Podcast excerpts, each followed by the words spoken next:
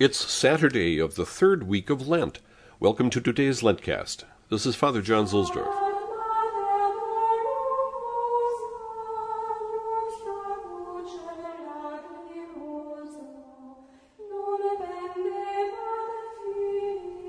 The Roman station today is Santa Susanna. Although were the stations being observed this year, the Masses are held at the beautiful Carmelite church, Santa Maria della Vittoria, which is across the street. Santa Susanna seems to have been a relative of Diocletian and was the niece of Pope Gaius. Diocletian wanted her to marry, and, as is often the case with Roman virgin martyrs, she was a Christian who had made a vow of virginity. In 296, Diocletian killed her father and her uncle, the Pope, and also Susanna, whose head was chopped off in her family home. Santa Susanna the church maybe was one of those house churches we have heard about so often. It was already a place of worship by 330, and it was called Santa Susanna by the 7th century. It was, like all Roman churches, restored several times over the many centuries of its life. There was a major reconstruction under Sixtus IV. At that time, the church stood in a rather degraded area, pretty much abandoned and becoming rural again. Sixtus V, in the late 16th century, was a great city planner and builder. He put a great fountain with the statue of Moses that stands across the street from the church in a bid to bring people back to the area. They needed fresh water.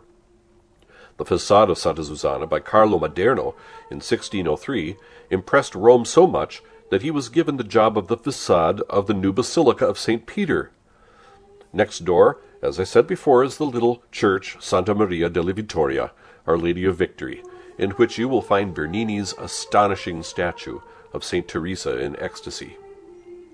In the extraordinary form of the Roman Rite today, the first reading is the long account from the Old Testament about Susanna, surprised by wicked men while taking her bath. They falsely accuse her of adultery when she would not accede to their nefarious desires. The Gospel reading is the tale of the adulteress brought before Christ. How carefully we must tread in life, and be wary of those who would cause us to sin. And when we do fall into sin, we must come back to God in confession. We always have a merciful Savior in Jesus Christ our Lord. Where possible, go to confession.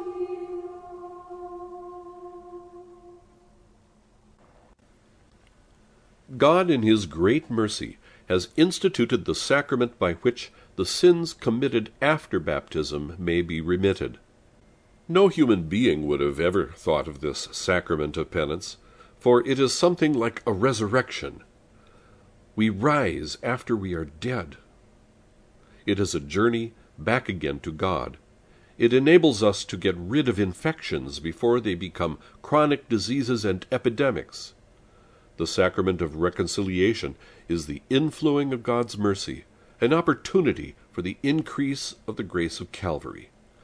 It is a medicine for the soul, the healing of our wounds, a homecoming, an undoing of the past, an opportunity to get a fresh start in life, another bath, a kind of secondary baptism.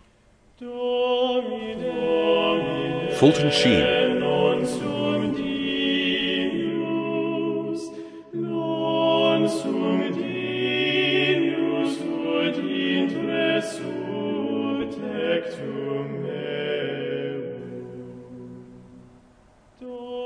Continuation of the Gospel according to St. John. On the evening of that day, the first day of the week, the doors being shut where the disciples were for fear of the Jews, Jesus came and stood among them, and said to them, Peace be with you. When he had said this, he showed them his hands and his side. Then the disciples were glad when they saw the Lord. Jesus said to them again, Peace be with you. As the Father has sent me, even so I send you. And when he had said this, he breathed on them, and said to them, Receive the Holy Spirit. If you forgive the sins of any, they are forgiven. If you retain the sins of any, they are retained.